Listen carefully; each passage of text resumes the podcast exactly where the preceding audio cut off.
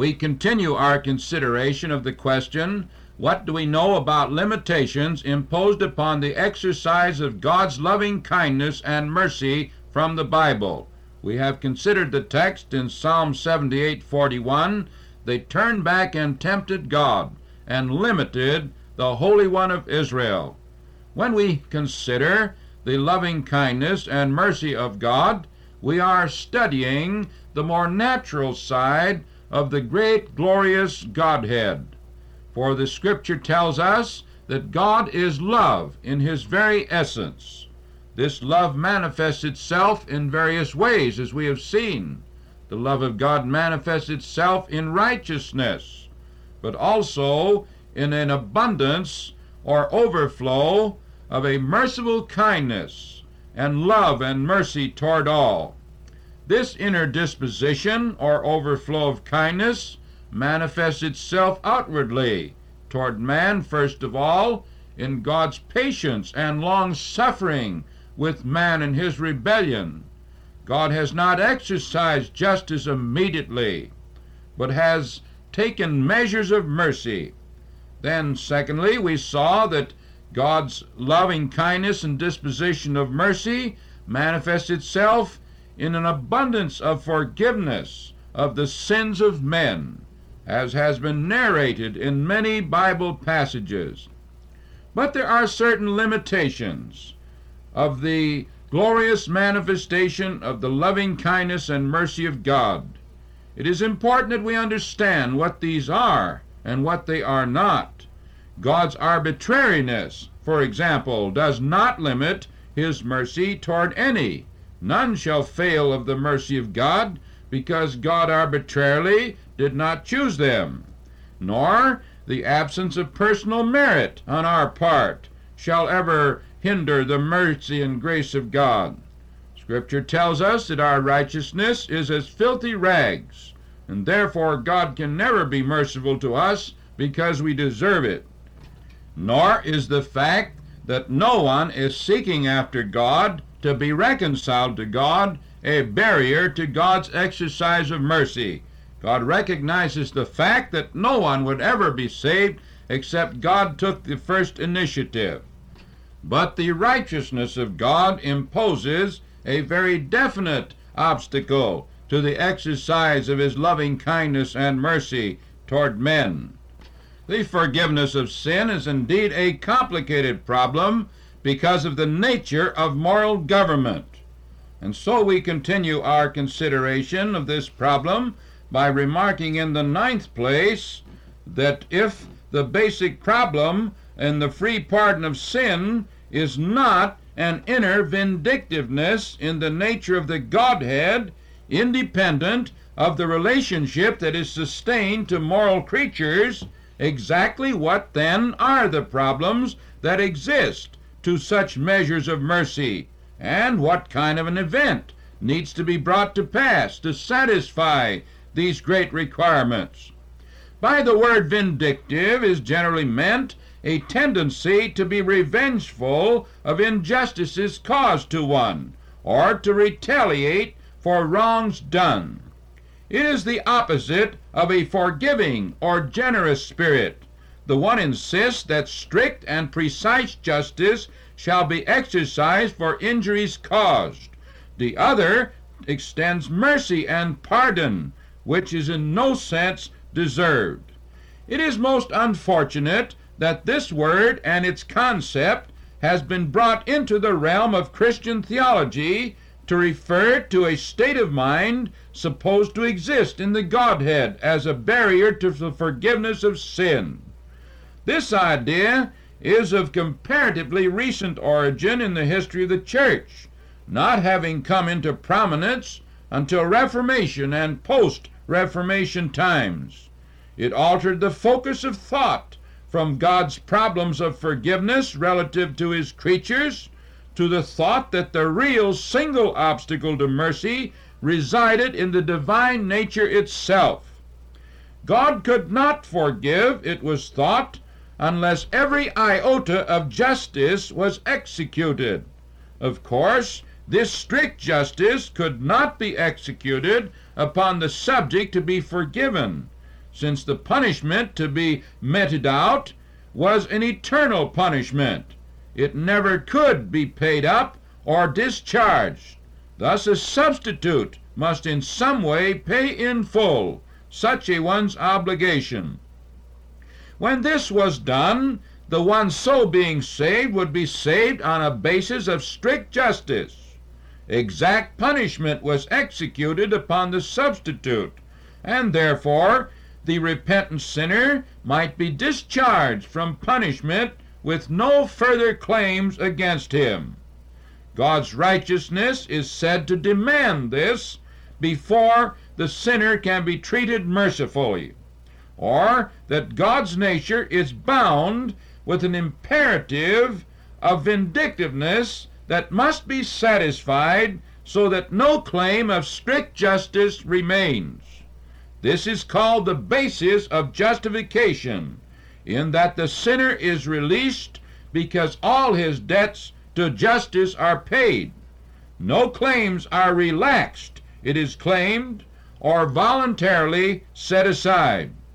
Of course, the great difficulty is to reconcile this concept with the basic idea of forgiveness or pardon of sins, so frequently set forth in the Bible. Forgiveness, to all common understanding of the term, means to relax a claim against one, to remit freely a penalty. Christians are admonished in Ephesians 4:32 to be kind one to another, tender-hearted, forgiving one another, even as God, for Christ's sake, hath forgiven you. We are in no sense, in our dealings with our fellow men, to insist upon any kind of justice upon those who have injured us, but are freely to set aside and forget all just claims. And then it is said that this is exactly what God has done toward us in pardoning our sins out of his abundant storehouse of love. The vast number of Bible passages that have been considered under the topic of the loving kindness and mercy of God has overwhelmingly set forth the most glorious fact in the universe, that the inner nature of the Godhead is entirely different from ours, apart from divine grace. While we are naturally impetuous and vindictive against wrongs committed against us, God is entirely opposite in his frame of mind, for God in very essence is love.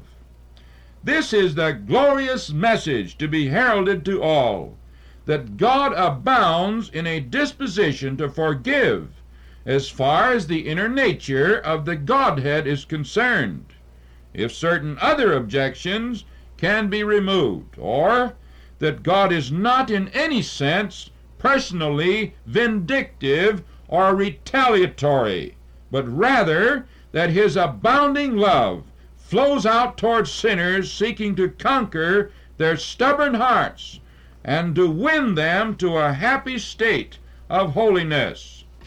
It is not a question of God's personal reaction to sin, for it must always be true that God resisteth the proud and giveth grace to the humble, as we read in 1 Peter 5:5.